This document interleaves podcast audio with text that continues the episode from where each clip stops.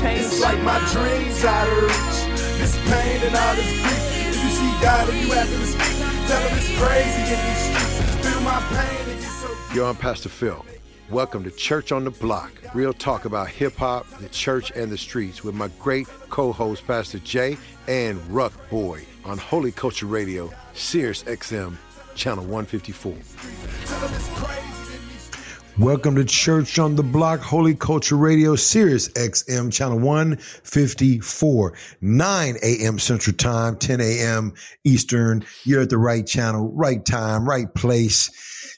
We are all about unveiling, unpacking, revealing, going deep, answering, asking certain questions, um, and just having fun really uh, with Church on the Block about what does it mean to be to be real in this thing uh, uh, called faith. Too many times, uh, folks talk about how Christians are fake and all that kind of stuff. So we we want to expose that reality and and and and not not even just expose it, but model through what we talk about on radio a, a real faith and authentic space. And and today, my great hosts are um, not with us because we are doing some unique things, and they're going to be back with us soon. But we're going to just talk a little bit with our great producer, uh, Colleen, and um, we're just going to uh, unpack a few things about uh, me, I guess, in some regards, a little bit about what uh, what I've been doing and, and and how I've been doing it. Just in case you um, didn't know about what uh, what we do or what I what I what I've been doing here in Chicago. So,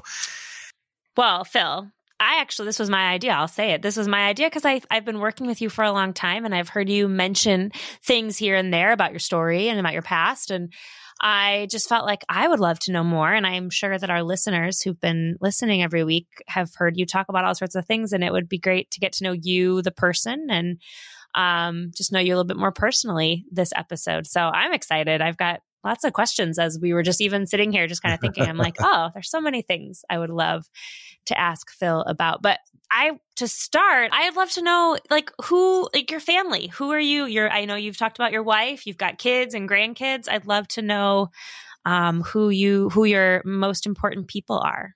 Yes, thank you. Thank you. So I am blessed and honored and humbled to be married to a beautiful African American woman, strong, funny, loving, tender, uh, brilliant, beautiful uh, Kimberly Jackson, who is um, uh, just the love of my life. We've been married since 1985, July 20th, 1985. Uh, we got married. She was super late to the to the wedding, but that's a whole other conversation about the wedding. And um, we got married outside from Kansas City, Missouri. We met in college at a small school called Central Missouri State University, Warrensburg. The Mules. If you're a mule, mule ball, mule ball. I played football for one year because um, my grades are just horrible. Um, but um, like a 1.9 GPA. Um, but um, yeah, we met in college, dated for a couple of years, and then um, 83 to 85, and got married at 85. And she was in Air Force, moved to California, um, Travis Air Force Base. While I was selling books, no, I was selling books. I was selling car phones and pagers and copier machines and everything in sales. And then uh, when when she was expecting our first child, we were we were expecting. Um, we ended up moving back to Kansas City from California because we were young. I was 21, she was 19. I'm like, Snoop Dogg is in California, girl.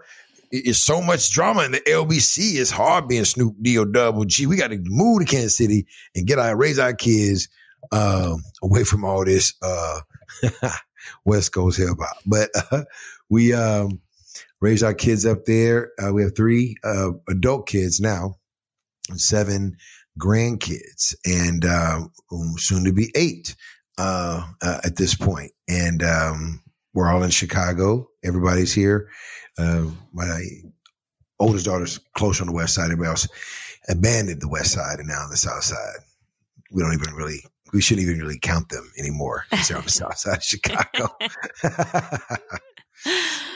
yeah, those are those are our family. We live in East Garfield, right here, in, in on the west side of Chicago west side of Chicago. Now, did yeah. you grow up in Kansas City? Is that where you yep. have yep. lived your early life? Yeah, grew up in the projects in Kansas City, and um, mom was white, dad was black. In the '60s, um, you know, my family, my mom and dad couldn't get married in um, Missouri, they had to get married in Kansas because they were a biracial family. they could wow. not get married in, in, in Missouri. And when I was born, I was born in a, a, Kansas hospital because they were nervous in a Missouri hospital if it would be a situation.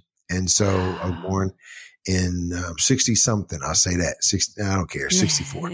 um, and so, um, yeah, raised us up in this uh, uh, in, in, the projects and got a, got a crib in in, in the hood, and um, you know went to this all white Catholic high school growing up, and you know when you come from the hood and you go outside the hood, you realize, dang, I'm broke. Mm. I'm going to this all white Catholic high school, four or five buses I'm taking to school, working at the school to pay for some of the tuition, but pretending like I was there early to work out and hoop and lift weights or whatever. But I didn't want to tell everybody I was broke, but like, yo, these kids are driving to school. I'm like, dang. And some of them were driving and seeing me walk up to school from the bus stop and they would come pick me up. Uh, so in light of, in light of, uh, that, that journey, uh, of high school, I learned a lot, confronted with a lot with different racial situations, uh, as the only black kid in that school for four years. So it was just a situation that was interesting. Again, had some you know, good friends, but it was also also challenging in that space, you know? Yeah. How has that served you now as an adult in the ministry that you do? That's a good question. I, yeah, I know that um, I think it's true when I talk to most African Americans that there is this uh, weaker, stronger mindset oftentimes African Americans have unconsciously because of it being so permeated in our culture and in our DNA, I think, over the generations if you're aware of it, you may have a vibe where you may feel weaker, stronger than than other white colleagues, even if you have the same academic background, even even wealth wise. Um, mm. And so that came about when I'm going to this all white Catholic high school, just realizing economically I'm not where they are and don't have this, and I can't be in those conversations because I don't know what you're talking about, what party, what concert, uh, and all that kind of stuff. And so it creates a way, if you're not careful, where you try to figure out a way where you can get and be co-equal. So, ah, maybe in sports I could be co-equal. Maybe this I could be co-equal. Maybe so now, and then sometimes that's a, a pseudo uh, co-equal because it's just like we're going to use you in sports so you can get where we all want to be, but we still don't see you other than this person to play, uh, perform per se. And so it served me well by being aware of that in my own self, right? And knowing that I am just as strong and equal with um, my white brothers and sisters. Um, and sometimes I have to fight that through, especially in our work in ministry where I'm trying to raise money and mm. folks may not even be thinking about how they're functioning, but because our cultural norms are in such a way, it comes across like, um, okay, were they shooting shots at me right then because of how they, how they said that around our work? And I can't feel like I, I can boldly shut them off um, now I can. I mean, now now I'm in a different space to do that. But earlier on, it was like I got to tiptoe around that space. And I think a lot of students who go to HBCU schools, historically black colleges and universities, are able to in you know recognize who they can be because they're around other African American students, and it's not a white or black thing. Mm-hmm. So now you build a new rhythm, a new mindset with your own peers. I can do this outside of school. I'm the same way. I've just seen a different courage and I'm not going kind of attitude when it comes to that, that kind of mindset that is not oftentimes the place when African American students go to traditionally white universities and colleges. Um, and that way it's a different kind of, different kind of struggle. I mean, even in the book, um, Divided by Faith, right? Um, Michael Emerson talks about you know, when white America catches a cold, black America catches pneumonia, you know? Mm. Um, and, and I think you know, that served me well to be observant of that stuff in my own self so that I could fight against it. So I could find that co-equal voice. And I, and I, you know, and, and part of it now that I'm older, like I'm older. So it is what it is. I'm, uh, so I'm older. So I got some tenure because I'm older, right? I've been around the block four or five times in, in addition to being African American in this context. So there's some things that I feel I can say and do, um, over the last couple of years. Um, and, and not feel like, folks don't get it. And what I found is that when I do come boldly with that, now that's not right. This is bogus. This is not going to ha- happen this way. There is oftentimes with the right people a welcoming of that discussion. Like it's not like as intimidating as I thought it was. Oh, okay, cool. Then we can talk uh, real uh, with each other versus kind of tiptoeing around things like that. You know? Hmm. Yeah. So, Yeah. Was your college an HBCU? I don't know. I've no, my college was a what they call uh, uh, traditionally um, predominantly white university, CMSU. Oh, so yeah, yeah, so you yeah, about forty five minutes away from Kansas City, from where I grew up, and you know, yeah, yeah. So no, I wasn't, but I've always been a champion of that as I've been in ministry. You know. Yeah, yeah, yeah. for sure, for sure. Now, I know you have a, a, background in radio, which is why you were so well suited to to do this podcast. How did that come about? So I've been in ministry now 34 years in a full time context since 87. And so I was in radio in Kansas City because of our, um, our efforts to, um, have young people have a touchable faith. And I said to this radio station, Yo, can you give us a radio show where we can have a voice that young people can say, this is what we're about. And they gave us two hours. We had two shows. It was called Youth Alternative Radio. And the first show was all about situations young people find themselves in with parents, with God, with boyfriend, girlfriend, just their voice about their issues. And we let them talk. We did skits. We did like, you know, not no you know, trapped in the closet, R. Kelly, 28 chapters, but we would have things would be part one, part two around a scenario that young people came up with, which was really cool and fun. And then we had open mic dialogue, folks call in and uh, as young people put the show together. Then the, uh, the second show was a, um, Christian hip hop countdown show. We just made up a countdown. It wasn't no billboard. It wasn't no nothing. We just said the songs we liked the most. And we're going to say this is the number one song of the week. And, um, we played, you know, a bunch of music on that show. And then we had different artists on there and talking. So that was my whole effort was that I wanted other young people to be exposed to their own power and their own voice while other people are, while other young people are hearing their peers voice that they would say, yo, I can do this. Where, how do I connect with y'all? So we created this whole youth alternative coalition of young people from all over Kansas City who would come together, help us think through topics and different concerts and stuff we would do. Do all these different Christian hip hop concerts because of the radio show where they were feeling, and I believe, uh, resonated with being confirmed, con- uh, affirmed, you know, in their faith and the way in which they express their faith that way. Um, and then in, Chicago, we moved to Chicago in 92, um, from Paseo Baptist Church. I was two churches. I served as youth pastor in Kansas City, St. James United Methodist Church, and then Paseo Baptist, and then Lawndale Community Church in Chicago. And then a guy on radio in Chicago said, man, you need to do the show and on Friday night. So I came into the show for about a year and a half. Um, it was cool. I think 90 from 03 to maybe 05. And then they came in with, you got to have on air union certificate or whatever the case is, whatever. So I stopped.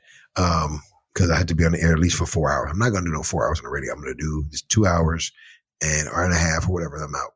But that's kind of how radio came about. And the whole, again, the whole center point is, yo, look at this faith, this enjoyable, crazy, authentic faith.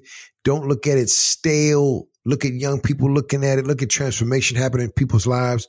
It's about a journey, not a destination. God will handle the destination. You just journey with Christ, learn who Christ is, recognize um, the beauty of a life in, in Him that way, recognize the challenges and the pain, and the frustration as well. And so it was that space to be real, you know, in in in the in in that mode that way, you know. Mm, yeah. Yeah. Yeah. I love that. I love. I didn't realize that your radio days in Kansas City were geared towards young people. I I am learning that you've just always had this real passion for young people, yeah. um, and students in ministry. So I love I love all of that, um, especially as somebody who has been a youth pastor and a high school teacher. And they're my jam. But we are going to come back, and I've got more questions. I want to hear more about your ministry with young people and um, and kind of the heart of that um, so we'll come back in just a little bit and return with uh, the the tables have turned, and now That's Pastor right. Phil is the one answering the questions. Right, right. Yo, you're listening to Church on the Block, real talk about hip hop, the church, and the streets. Do not, you hear me? Do not touch that dial. Do not touch that knob. Don't unplug the Bluetooth. Stay right here with us. Church on the Block. Real talk about hip hop, the church, and the streets. And we're back. Church on the Block. Real talk about hip hop, the church, and the streets. Holy Culture Radio, channel 154, Sirius XM. Here we go.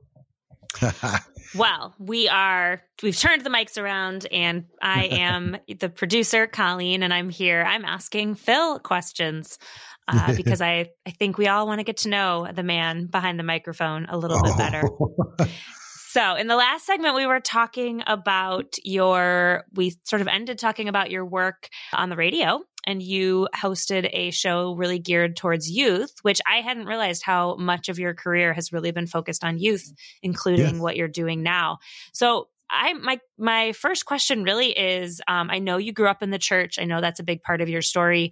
Has Mhm. God and church and all of it always been really important to you? Did you have a moment in your youth that has really led you to feel passionate about youth? Um, what is your what's your story there?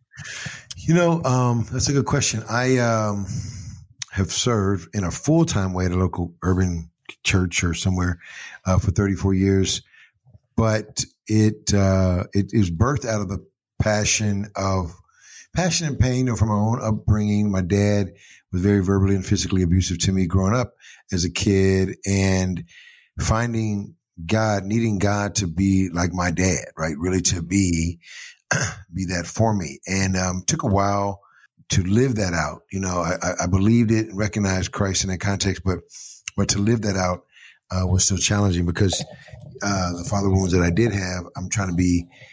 I'm trying to be the man with all these other dudes so that they could give me what my father wasn't giving me in, in that in that space, right? and so I think um, junior year thereabouts, or I know eighth grade, I came to faith in Christ, and um, you know I was in the choir church, uh, Jameson uh, uh, Temple. Um, it's a CME Christian Methodist Episcopal uh, church, and uh, and so I um, knew uh, you know I love the Lord and, and, and was committed to to Christ, but then you know in, in situations with my dad and things like that, my mom and I were great friends and and and you know really saved my life in my family with, with my dad, but um, I didn't really see a practical way of this thing living out by way of uh, not wanting to go to hell and wanting to live for Christ. You know, that's oftentimes the challenge and in African American worship experience in some traditional settings, it's all about the deity of Christ. And, and that's a beautiful thing, deity of God. However, um, there's uh, uh, almost like a shameful uh, aspect to talk about Christ's humanity. And so I uh, never really recognized that until uh, my own stuff was uh, up against a wall, right? And so I'm, you know, trying to live this thing out in high school and everything else like that. Um, I was um, involved in some street stuff. Call myself trying to sell dope, but I, I, I got the count wrong. I would always mess the count up, so I wasn't necessarily that dude to uh, bring about uh, too much happy, happy, joy, joy to the people who like it count is off. Um, and so found my way in sports and went to the school, you know, and uh, it wasn't until really um, um, Kim and I were married 85 back in Kansas City, 86. My son is born 86, like the fall of 86. I am like separated from Kim. I'm wilding out. Um, don't know, you know, uh, I was just hurt on the inside and crushed by my own stuff that I hadn't dealt with even before God. And, you know, we were separated for, for, for a little bit and God brought us back together in 87, um, middle of 87 or thereabouts. And, but that came about because I, uh, was with a guy who had studied the word, loved the, loved the Lord. Uh, I, I happened to get him a job at a place where I, where I worked at and he uh, knew the word and he was teaching me the word. And I'm like, man, shut up. This stuff is whack. Um, well, not whack. I said, I already know this stuff. Basically, I already know what this is. I've been to church. I know what this is. And then he said, what's your relationship with, with, you- with Kim? And, and what's your relationship with the Lord? And I told him my relationship was about eight. And he said, well, you're separate from Kim and you mess with all these women. Your relationship is a zero. And so I was like, what are you talking about? So that's when we studied the, the word and unpacked all of that that gave uh, a whole new epiphany and awareness of what it really means to live this thing out. And from there, I just began to try to live this thing out. And then Kim, I was doing stuff in the juvenile detention center. I was like, yo, I cannot let another young person who have faced some of the things I've faced or challenged some of the things I have challenged or go to church and not see a tangible, real Christ who cares if you farted? Who cares if, mm. you know, your cousin got asthma and you live in a house where everybody smokes? But I mean, who cares deeply about every nook and cranny of your life uh, in a in a real humane way? And it was as as if I was on this on this trajectory, but I know it was calling the ministry. I just knew I hadn't. I could not let another young person go through this void in this space. And so I was doing this stuff at Juvenile Detention Center. We started this thing called Project Comeback, and uh, and God brought Kim and I back together. And I was at a church, um, and Emanuel Cleaver said, "Man, God's called you to ministry." I'm like, "What do you mean?" And uh, who Emanuel Cleaver was the first black mayor of Kansas City eventually for two terms, and now he's a congressman. Mm-hmm. And I was like, "Yo, I didn't know this thing called a ministry. I just know I, I got to work with young people and, and, and figure this thing out with them." And um, that's what ministry is. Like, wow. So he hired me on staff, and I was serving there for a while, and then um, I resigned and ended up going somewhere in the 90s to go to uh, Paseo Baptist Church and uh, where Tony Evans was, you know, discipled by Pastor Briscoe and Pastor Briscoe was just a, a, great man of God. I did a bunch of hip hop stuff there, and then moved from there to from Kansas City to Chicago. So that that's sort of how that how that ministry kind of journey went from this. Um, um, I can't let another young person cross my path without them knowing this deep humanity of Christ, who who is also God, who loves you, who is uh, uh, committed uh, to to a journey with you. So that was that's kind of how that all came about, and that love is still there, you know, to serve young people even now. I love that. I love that. It just feels so inherent and pure that you just really you. It was about the kids. It was about you know the young people in your path yeah. and and a real passion for them. Um, so then you came to Chicago and you were the youth pastor at Lawndale. Yeah, Lawndale Community Church. I came in as a youth pastor. The youth pastor just retired or resigned or something. And, um, Carrie Casey, who is the National Urban Director for F, F, FCA, Fellowship of Christian Athletes, was also assistant pastor of Lawndale Community Church. Oh, assistant pastor of Paseo Baptist, left uh, Kansas City, went to be co-pastor of Lawndale Community Church and said, Phil, this is a perfect church for you. You got to come here. Mm. And um, his kids were involved in our youth ministry. Marcellus Casey, uh, who is now the chaplain for the um, Kansas City Chiefs, was a kid in our youth ministry. Oh, wow. Uh, K- Carrie was uh, the soul. He, he, was like the chaplain for the Seoul Korea Olympics and all that kind of stuff. So he's always involved in sports. And so it's just a, you know, Lawndale Community Church is – has a medical clinic. They have seven medical clinics. They have a legal center. They have housing ministry. They have men's recovery home. Um, you know, um, so being that interwoven with the fabric of the community was where my heart always was that, that this faith has to like real be, you know, be lived out in real time. And so that was where my, my yearnings were, you know, when it comes to, to that space and it just fit me perfectly. And. From all of that is where our youth ministry is called More Than Conquerors. We did all these different crazy things. And I began to speak around the country to young people and to youth workers. And, um, and then we started this hip hop church like in, in, in 03. It all came about, uh, with young people I was speaking to around the country and they were, enjoying whatever we were doing and, and, and stuff with hip hop and things like that. And they're like, where can I get this in my church or do this in my church? I'm like, yo, I'm not in Memphis or I'm not in Florida. I'm not in New York. Um, but I just a pricking in my heart. Like, man, if there's young people like this in these other places, there's something going on. I believe that God is leaning to these young people to hear his word and to resonate with him to, to tangible faith. And that's when we got with young people in Chicago said, let's start a, a church, but what, what would it look like if it was not like the traditional church? And these young people put all these different thoughts together. And then we started the house and we named it the house after, you know, Psalm 150, 127, unless the Lord build a house, those that labor, labor in vain. So we always had a phrase like, unless the Lord build a house, what? Like stop talking, like stop and go back and let the Lord build a house. And we also believe that everything starts in the house too. Wherever you grow up at, good, bad, or indifferent, everything starts in the crib. And we didn't want to be a church where it was like, the new um, greater love epiphany pisgah mount pisgah first of all anybody got enough phonetics to break all that down in the hood and pronounce pisgah um, so let's make it something that's like palatable like you know life or the house or um, the crib and have a little hip hop uh, swag to it. And um, you know, four or five hundred young people were coming out, you know, on Saturday nights. Um, and we kept that going to like 2016.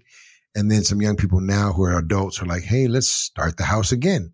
And so it's one of those things where if if this is then another unctioning of spirit of God with other young people wanting to see this, um, because of that void that they may feel within the church or their voice not heard. Um, again, um, we, we, welcome that. So that's how why we believe God is leading that in that space in that context. Uh, now, just went a whole rabbit trail down a whole other path, but that's, that's no, I uh, love it. I love it. So that's well, that's what I want to know. So what what does the like? Tell us about the house. Tell us about what it provides, what it's doing in the community. Yeah. Um, so so the house church, uh, uh, we paused in 2016. We bought in 07 because the young people were like, yo, where can we do the arts at every day? So in 07, after, you know, we are just done the house for a couple of years, said, yo, let's do the arts every day. And so we found a fire station. We bought a Chicago fire station, a hundred year old building and 10,000 square feet. And we rehabbed it into the Firehouse Community Arts Center of Chicago, the FCAC.org. And that space is where uh, our mission is where like like really tangible faith can come alive. Our mission um, is to interrupt the cycle of violence amongst youth and young adults in North Lawndale. Um, to interrupt that cycle of, of, violence in the life of youth and young adults in North Lawndale through the power of arts and faith. And so we are um, have seven different art disciplines. We have a whole outreach team that recruits young people who are um, who are shooters, um, who most likely to shoot somebody or to get shot. We uh, recruit young people who are not involved in that kind of life and prevention in by the different art programs that we offer.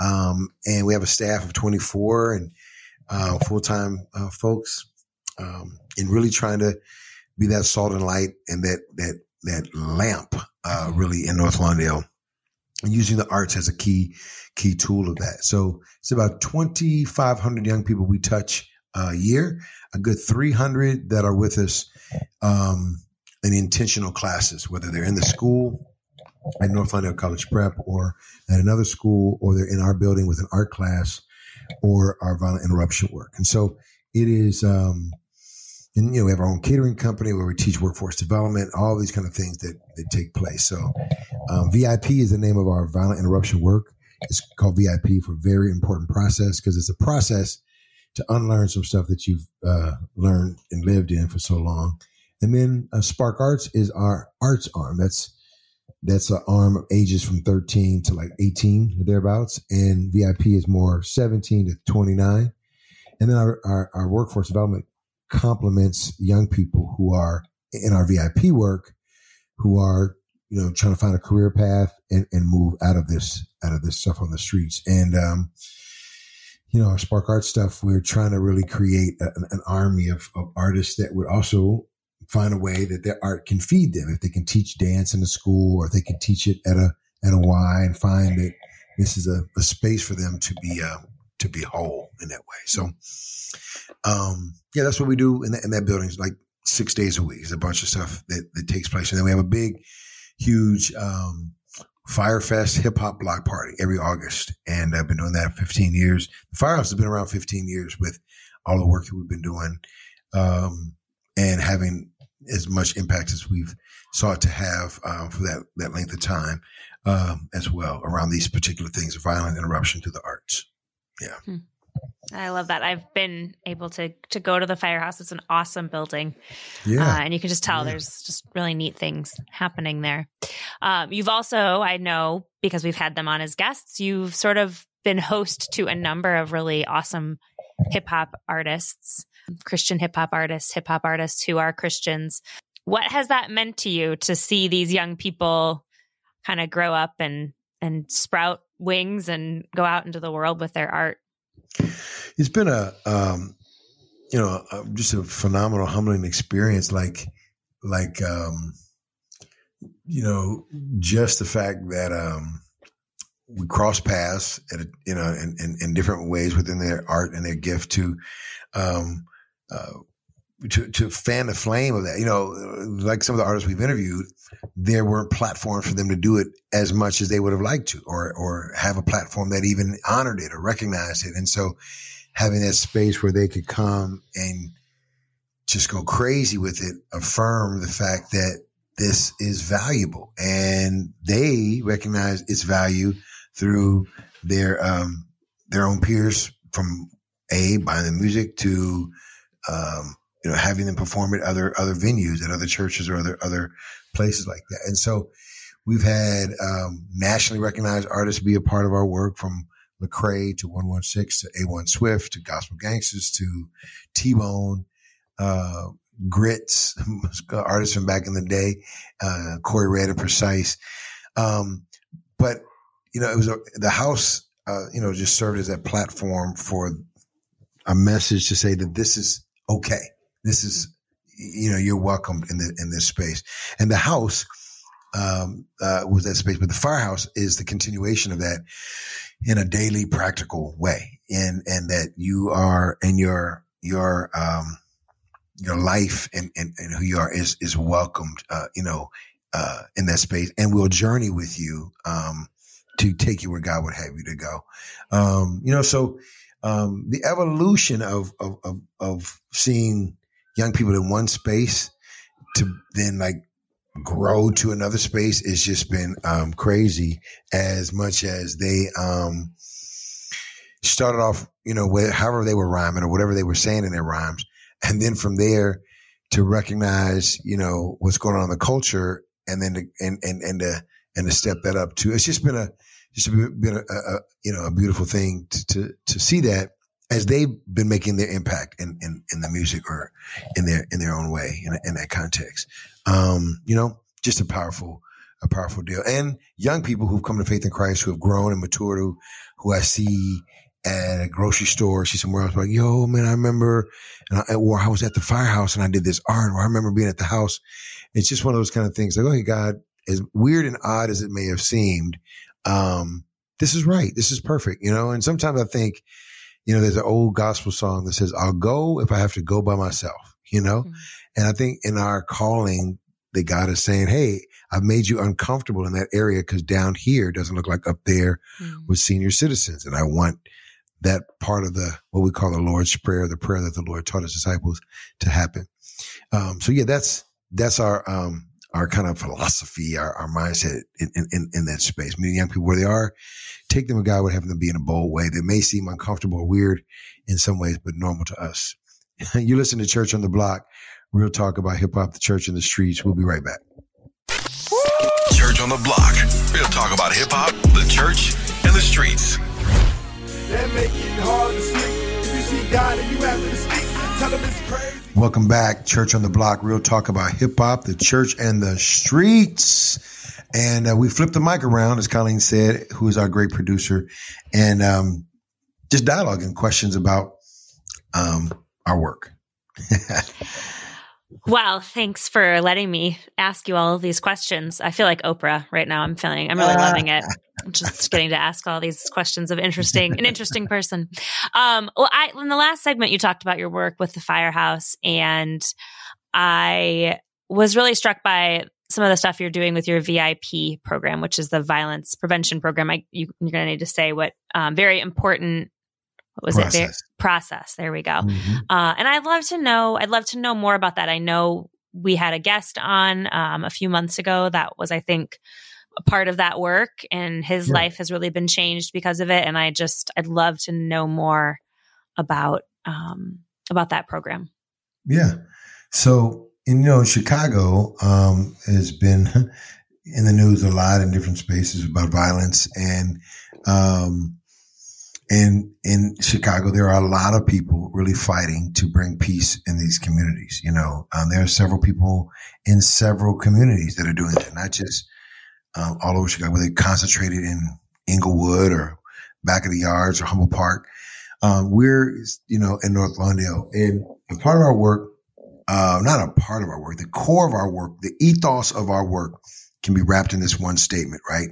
More contact, more impact, meaning that the more that our outreach advocates can get you in our space in a relationship with them, in connecting with them, uh, uh, and our navigators who are professional mentors, you're going to recognize it smells like Dolce and Gabbana over here, and it smells like boo boo where you go back to, right? And so, if we can create more contact, more impact, where we have more boots on the ground, more more time with um, our leaders, you'll recognize, yo, maybe I am a little bit more valuable than trying to run back and forth to sell this for so and so, or be security for this mob, or um, you know, fight the situation, or shoot at these people, or steal a car, and that that takes a, a level of uh, deep relational connection. So part of our, I mean, the initial part of our work is our outreach advocates, the first line of defense we focused on three particular areas in North Lawndale that are considered like the hottest areas um, where the most fatalities in North Lawndale have happened. Last year, there's 42 murders in North Lawndale, and th- those three areas were responsible for like 29% of those murders. Now, praise God, this year from January to June, there were no murders in those three areas, and and we've seen violence go down in North Lawndale by 40, 44%, and it's still down. Um, so we're grateful to God uh, for that. But I believe since uh, July to the end of the year, there's been an increase, um, and maybe in those same areas. However, we start off with our first line of defense with outreach advocates who have what we call LTO, license to operate in those areas. And they're licensed to operate in those areas, uh, meaning that they either know, have respect, or did their dirt but yet have a level of integrity in those same spaces as well. It's not like you did your work back in the day on the block in this area, but you shot everybody's mama. And so now you're trying to come back and be like, yo, I'm really doing this peace stuff, y'all. But you have no integrity because you never really created a space to reconcile with that past. And so these outreach advocates that we, that are on staff with us uh, at the firehouse, they are and have that license to operate because of their relationships with folks, their history, and their integrity. They're not out there smoking weed with the same guys they talking about get off the block with. Uh-huh. And maybe you stop smoking weed. Dude, you just smoked four joints with me. That's not going to be the conversation that's going to happen. Right. Um, our outreach advocates are not trying to co-sign on somebody trying to shoot somebody who that outreach advocate might have been um, affiliated with and now maybe just as mad, but they're not going to jump in a car and go, go ride. So there, there's real, real deep evaluative, that's a new word, okay, evaluation of each uh, outreach advocate before they get hired on. So outreach in phase one have all of this contact. I'm talking about 30 some hours on the block. Um, and, and they have so, I mean, we've had 150, 160 mediations so far this year. Mediations are where we know of potential hot situations happening and we interrupt it right then before it escalates. And some that have already escalated, we're interrupting those as well. Um, our outreach advocates are out there when guys are on the block with guns, trying to calm them down. So it's, it's in a, you know, taking their life in their own hands, um, uh, for the cause of, of peace. Mm. So you have to have license to operate. You can't just come up there like, I don't know nobody out here. Y'all need to stop shooting people. You're gonna get shot. Mm-hmm. So, um, then in four months time in phase one, in that four months time, twice a week, um, the young men often and some of the young women in this new cohort we work with are engaging with our mentors and, and, and outreach, taking them out to eat, getting their IDs, getting birth certificates, state IDs, social security cards, stuff they never had before, hmm. um, at 20 something, at 28, at 25, at 18 and, um, helping them get their licenses together, helping them get all these things that could be triggers of what we call condition hopelessness that can continue that condition hopelessness to um, find hopefulness and resiliency, right? Um, oftentimes in the city, it's hopelessness and resiliency mm. that coexist. Hopelessness yeah. and resiliency. Our our work has created hopefulness and resi- resiliency. So, in the midst of all of that, in that four months, navigators who are professional mentors are also in these meetings at the pizza joints, at the auto mechanic place, at the uh, home, whatever, and they're building those relationships, more contact, more impact.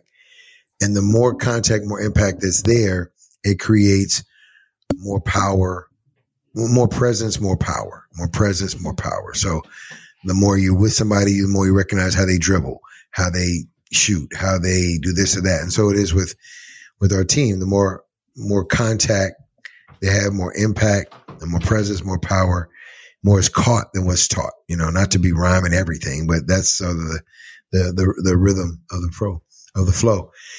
Once those four months are up, young men and women enter into VIP program, which we said very important process, and they're now with us in the building, twenty to twenty five hours a week for six months, mm-hmm. and they're with us January to June. Um, in in soon to be three lo- four locations. We have two locations now because where we're located at the firehouse as the headquarters, there are some cliques, gangs, mobs um, that we work with that can't be in that building, or they can, but they're just scared when they come out if things are going to go left. And so we just make sure that we have another location where they can go and move safely and free in those spaces. And in the six months, they get, you know, this mentor uh, ratio of one to five. So that's 40 something young people. So that's how many navigators we have for one to five uh, ratio. And, and, and then there's, um, there's uh, counseling, there's therapy, there's spiritual formation, there's this um, workforce development, there's education. If you don't have your high school diploma, we have scholarships for secondary education as well as trades, and all of that happens in a in a rhythm. It doesn't all happen at one time because I, you know, part of your workforce development is to work in the kitchen, but we can't have you work in the kitchen if you got an anger issue. You're going to take a knife and throw it at somebody. If the cook says, "I need you to cook this such and make the sauce," um, because they got deadlines, and now you're like, oh, nobody talked to me that way. And they're not trying to talk to you in a way. They just, mm-hmm. you just never had a job before and you never been mm-hmm. told what to do. Yeah. So all of those things like that happen to help cats to unlearn, to relearn, to, to, to walk in their purpose. Um, on the, uh, on the, on the, you know, we have this whole phrase, uh, I live on purpose, um, walk in authority on the strength of your character, pact, purpose, authority, and character. That's where our spiritual formation is done. And, and each young person has a pact life mission statement of what their life is going to be like. And as they come up with that, then we can hold them accountable for what it is that they said they want their life to look like. It's all inductive work, right? It's all inductive where they're processing their own stuff and saying, this is the direction I want to go into. And as they own that and recognize that, then it becomes, okay, you said you wanted to create peace and such and such and such and such in your world. Why are you over here on the block, you know, um, getting into trouble? Oh yeah, you're right. You're right. And so it's another language that we can engage in that they themselves have found an endearment to that are willing to at least and by word of mouth uh, be held accountable until until things happen. And then they graduate um, or they can be employed if our catering company's got a lot of work and they want to do um, culinary arts and they can work at our catering company, uh, which is our you know for profit that brings money to the nonprofit, and which um, was just featured in the Mariano's magazine. Yes, correct. I just saw yes, that. yes, yes, it was just on Fox News and it was on Mariano's magazine um, about our our food distribution. We serve about uh, 200 families a week, fully cooked lunches and dinners. About 3,500, 4,000 pounds of food a, a, week we buy for families. And, um, Mariano gave us a lot of food this summer. Um, and we're going to be, um, giving away 450 fully cooked Thanksgiving dinners mm. this Thanksgiving to 450 families while we are, um, um, you know, uh, uh, uh, trying to, to, to squeeze the gap uh, that's there in Lawndale with the food desert that, that's happening yeah. with the with the sense of urgency with our work and uh, having to um, just really be uh, uh, uh, relevant. So young people learn how to cook and they learn what it means to uh, you know have that have that, that wax on wax on Mr. Miyagi Karate Kid having a work ethic. So they may not cook all their life, but they may recognize, man, I do um, um, know how to follow these orders when I'm when I'm creating this um, this um, this meal. So guess what? Maybe you you could you could work um, at a um, auto dealership where you gotta actually break down um, um, an oil change or whatever the case may be. You know what I'm saying? So yeah. they graduate and then you know we have a whole other group of ladies and guys come on back through. And then in the meantime, after school wise, our Spark Arts from four to seven is a bunch of breakdance classes to visual art classes to film to um, a bunch of stuff that happens uh, in the midst that uh, that's taking place.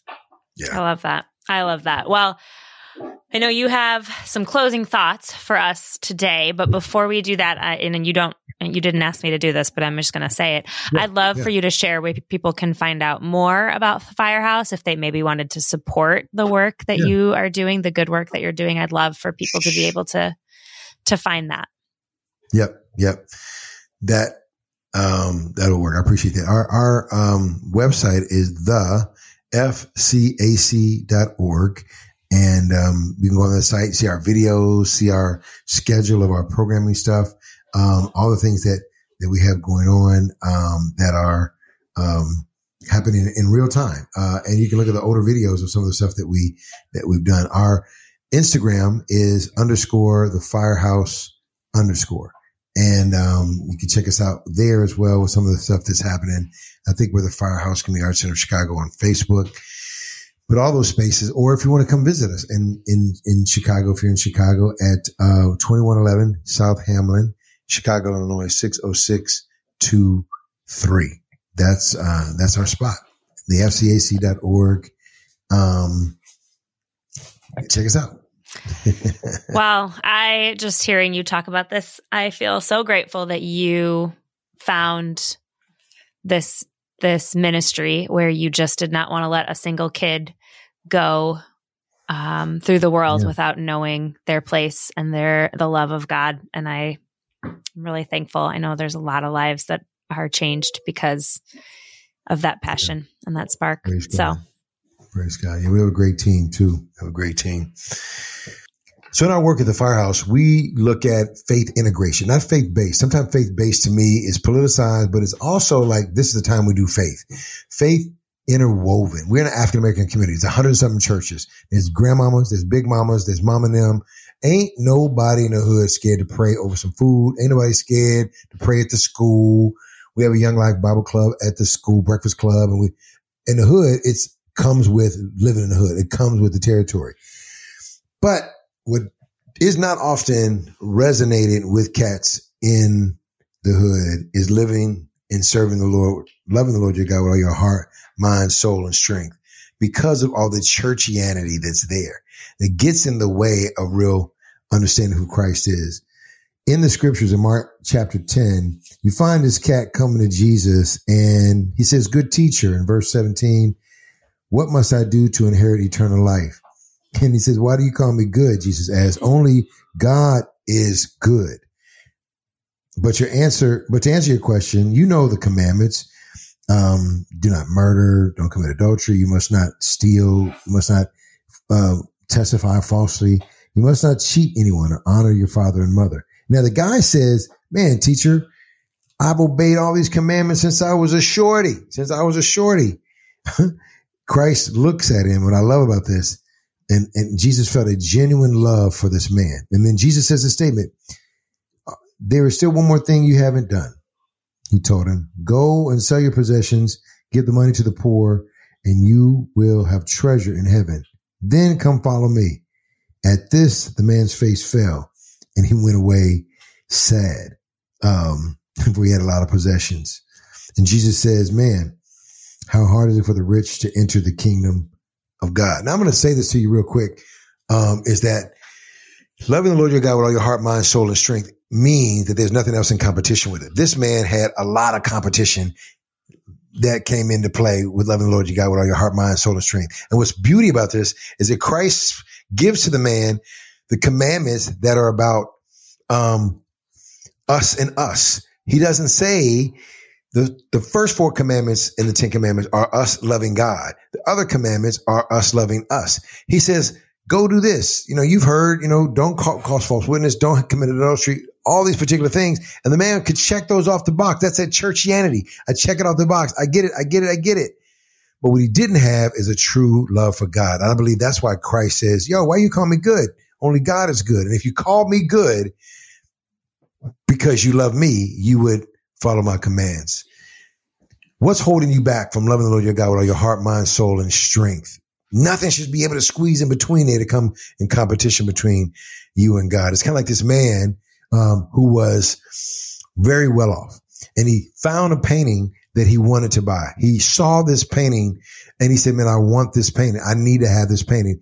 And he had a couple of homes, you know, and he went and hired some people and they searched the country where he lived for this painting. Then they searched the world for this painting. They were searching all over for this painting, man.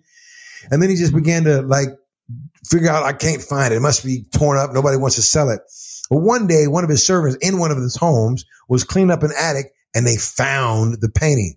Come to find out, this man had bought this painting, didn't know what he did with it and put it up in this attic.